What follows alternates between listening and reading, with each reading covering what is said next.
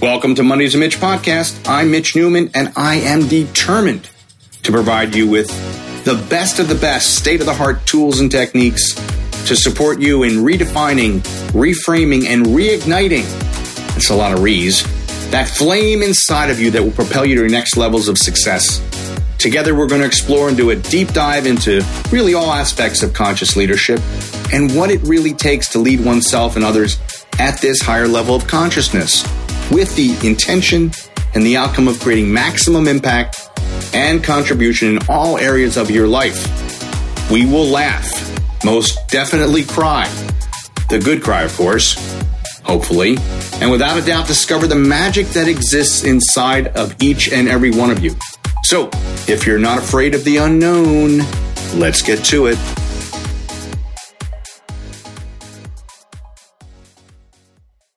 There's that music again, that theme song. I uh, love it. Love it, love it, love it. Welcome, welcome, welcome, everybody. My name is Mitch Newman, and you've stumbled upon or intentionally found today's episode, Mondays and Mitch, where we unpack what it means to lead from a higher level of consciousness, what it means to be able to support yourself and others from a place that's really more heart filled and felt than necessarily always thought filled. It's often sometimes the the thoughts that we have, especially a lot of the old thoughts that we have, a lot of limiting beliefs and sometimes doubts and uncertainties about what it means to lead or whether we're capable of even doing it, where we can kind of leave that behind. We can kind of move forward. We can kind of really step into our respective magic and the magic is often found in the unknown. It's found in the places and spaces that we have yet to venture towards. And so let's venture today, would you? Join me in that process? I hope so. That's why you're here. So, conscious leadership, what it really entails, what it really means, what it really focuses on with respect to how do I then lead other people? Well, for sure, it's got to first start with us individually? How do we lead ourselves from a higher level? How do we work our own process around things with a really what I would call a strong inside game where we've worked our limiting beliefs, we've reframed a lot of them, we've worked through stuff to a greater extent. And knowing that there's always a deeper cut, knowing that the that the consciousness is not a destination and transformation is not a straight line, knowing that from time to time our stuff will still come up and that's cool. But here's the difference. I got a bigger tool belt. I got, I got a Home Depot behind me, which is probably unfortunately the last place anybody would ever see me. Um, I get scared in those places. It's like a haunted house for me. Be that as it may, probably the topic of another podcast. But we have more tools, and that's what we want to rely on is to is to be able to be in situations and circumstances within ourselves and with other people, perhaps that we're leading, that are part of, a, let's say, a team that we're leading, and knowing that we can, from time to time, as called upon to do so, offer up some tools, some techniques, some what I call state of the heart communication tools and techniques that allow us to lead at that higher level of consciousness. So I want to talk specifically today about the really in many ways how to take somebody from story to solution. And I've talked about this before and, and I've shared upon it uh, and about it for, for quite some time. And I've always shared a very particular technique that I use. And the truth is, when I really sat with it this morning and I was just kind of going through it, I realized, you know, there's other stuff that I do too. And in the expansion, which is always about understanding that this, this is this is not a finite set kind of podcast where I teach you, you do this or you do this and that's it, that it's ever expanding. And so I wanted to extend some additional tools that I find have been super effective for me and for other people. And so that you can start to, to, to really build your own tool belt, build your own kind of Home Depot behind you where you know that you have access to different things. And particularly when it comes to getting somebody from story to solution, when they're usually in some phase of I'm upset because or some level of frustration about something that's going on in their lives to know that there's multiple ways that it that you don't have to have all the answers and at the same time you can guide people through a couple options and there's three that I have now and and Lord knows in 6 months there may be three more I don't know whatever comes forward, I'll always share it with you. so I want to talk about those three today because I think they're they all have merit, they all have value. One is not better than the other. Um, in many situations, it's your intuition that guides you, and sometimes it may be a little skewed. You may be projecting your stuff onto somebody unknowingly, and you may fall a little short with one of these. And here's the thing: you got two more choices. and I trust I trust that if you try two and and two aren't necessarily effective, the third one is going to work. I do believe strongly in that. So l- let me share those things because I think the the getting somebody out of I'm upset because and moving them from story to solution is such a key component to creating not only um, a strong sense of conscious leadership and a mastery within yourself, if you can share this with other people who then share it with other people who then share with other people and it becomes a practice technique within your teams, within your organization, within your company, then what you'll find is you're creating depth of leadership. And that's really what you want. You don't want to be the leader. You don't want to be everybody coming to you. You want to be able to learn what you need to learn, create a level of mastery around it, always knowing there's always a deeper cut, and inspiring that leadership in other people who then inspire that leadership in other people who then inspire that leadership in other people. That's my sense of, of, of depth of leadership. And it's significant because if you have a business and you want that business to be around for a while, it's a great way to know that it will be, not because it, it's all on you, it's because other people share the share the share the uh, the cost of leadership, sometimes the burden of leadership, the joy of leadership, all of it. So the first way, which I've been talking about for for a while now, which is really is really what I call how to make the turn, and it's really about meeting people where they're at. It's really about having an understanding and um, a respect for where somebody is and what they're experiencing, and and really being empathetic, genuinely empathetic to what they're going through. They're feeling something, sadness, anger, frustration. Their need for fairness isn't being met. Their their need for joy, their need for congruence, their need for communication isn't being met. Whatever it is. And what you're basically doing is just allowing them the opportunity to, to share what they need to share to be heard, genuinely heard by you, because that's a key component. And even if you can't relate to the specific situation, we all can relate to the need because we all have this a lot of the same needs. Then sometimes from time to time they're not being met, so we can relate to a need that isn't being met. We can also relate to a wide variety of feelings that we've all shared that are very common to the human condition. So we can talk about it from that perspective without pretending that we know exactly what somebody is going through. And even if we've been through a same situation or a similar situation, we really don't know what the other person is experiencing because, well, we're not the other person. And if we can create that relatability, if we can create that trust, if we can create that bridge where the person feels heard and accepted and not judged, then we're in a position once we see and settle their, they're settled back in their body where we can offer feedback.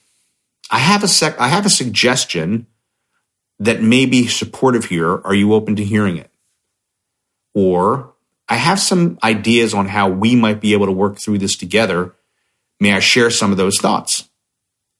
So what you've done is, is once they say yes to that, what you've done is you've created a scenario where they're now able to really trust you enough to move from that story to move into that place of solution. So that's one super powerful way of moving from story to solution. Another is to naturally the same thing, be willing to listen, be genuinely empathetic to what somebody is going through, and then be able to add into that once they've shared it, once they feel heard, to say, and I'm wondering if you've ever thought to see it this way or considered experiencing it this way, and simply just offering up another way to see the same situation. You're not saying or, we're not in a place of judgment. We're not trying to make somebody feel like what they're experiencing, what they're feeling, what they're thinking is invalid or wrong on some level.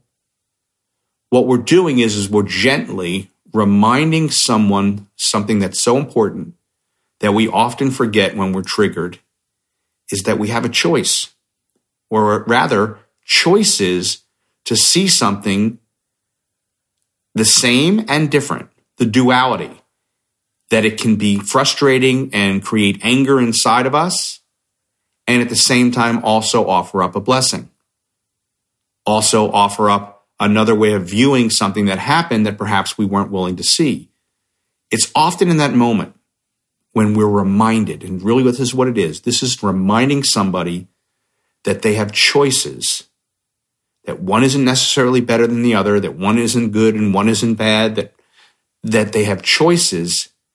It creates a level of freedom inside someone to be able to start to realize that they could feel angry and also feel blessed at the same time. So it's really it's understanding the duality that two things could be true at the same time. And over time, as they start to do that and they start to process that themselves, when they find themselves getting frustrated and they get angry, they can also then say, and I could also consider this a blessing. I could also consider this a wake up call, one that actually serves me moving forward. They can be both. And so the simple reminder that we have choices is the freedom that people often need to gradually start making a different choice. Now, I could have said a better choice. I don't know what a better choice is necessarily. I just know that people can make a different choice. And then when they realize that it's not just one or the other, and if that choice that they end up making, or the second choice that they go with, isn't necessarily spot on, that they know there's other choices too. That they're not limited, that we're not locked in and many times when we're triggered, many times when we're frustrated, we lock ourselves in. And that is, in many situations, often the prison that people find themselves in, where they can't see a solution. And they just spin and spin and spin in the story. The third way, which is in many ways, I, I don't just randomly do this. This is really, in many ways, an intuitive hit that I get based upon the kind of conversation that I'm having with somebody, um, perhaps tied to are, am I sensing that they have a sense of humor around this? Do I sense that that they'll they'll turn a little bit more easily than maybe somebody else who maybe is overly embedded in something? That I'll see, I'll just sense that there's wiggle room. And that is what I often call reframing in the moment. So somebody may actually just come forward and say, you know, God, I'm so angry and frustrated with myself and everybody around me. You know, I, I, I really got myself into a, a tremendous amount of debt and I owe people money and I just can't believe I created this situation. And I'm really noticing a pattern here in my life. And it's just, I'm so frustrated right now. I can't, I just can't stand it.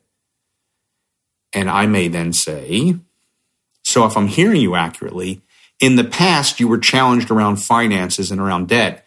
And what I'm really hearing you say is, I'm ready to step into that place of taking responsibility for my finances and clearing up any outstanding balances that I have with other people so that I can live a more prosperous and contributory life. Is that accurate? And all of a sudden their shoulders pick up and their chest pops out a little bit. They got a smile on their face and they go, Yes, that's correct. So what I've done is in that moment, I've literally reframed it from something that was judgmental to something that was genuinely uplifting and truthful. I'm not making it up that when I see that, but the simple awareness that somebody has of that situation and scenario tells me there's a part of them that's ready to break through. So let's break through right there, right there in that moment. So that can be also an incredibly effective technique. So, meeting somebody where they're at, being empathetic, offering up a possible suggestion of how they may look at something, getting right to going right from story to solution is, is one way to do it. That other way to do it is to remind people of the choices that they might have that maybe they're not considering in that moment when they feel locked in and they don't see a way out. Where we're just positioning that there are choices. We're not saying the choice that they're currently making, what they're current, the way they're currently seeing it is wrong or bad, they may need to be in that place for a moment or two. They may need to be in that place of sadness for a moment or two. The key is that they are feeling the sadness. They're just not becoming the sadness. They're feeling the anger. They're just not becoming the anger. And they start to be reminded that they have choices. Oh, right. I have choices here. And then that third way is just reframing in the moment. It's seeing someone's loving essence in that moment. It's seeing the divine in them in that moment. It's seeing the subtext of what it is that they're saying, which is contrary to what the words that are coming out of their mouth. They're talking about death, debt, and they're talking about anger, and they're talking about frustration. And what you're seeing is below that is that they're ready, that there's an awareness, that there's an opportunity for growth that they're ready to seize, that they're identifying this as a part of their past and they're ready to move forward. And I think if you see these three options as tools, as techniques in your tool belt that you're able to use at any point in time, and then after the fact, to be able to have a discussion with the person about it and talk about the three options. Now, not only are you modeling that and showing them through the experience of how it supported them and helped them, but now you're teaching them how to use that same tool and technique with other people. Always modeling it, always looking for that depth of leadership. This is exciting to me. I hope it's exciting for you. My name is Mitch Newman. We'll see you again next time. Hey, so if you like this episode, make sure to subscribe to this podcast so, you know, we can hang out every Monday. You can also follow me on Instagram at Life's a Mitch. And if you feel so inspired, make sure to tag me in your stories. I really appreciate hearing from people who are listening in. So if you have any ideas, any feedback, any questions, don't be shy. Please send them along. Who knows? Something you share or suggest may spark a future episode. So until next week, remember life's a Mitch, and then you thrive.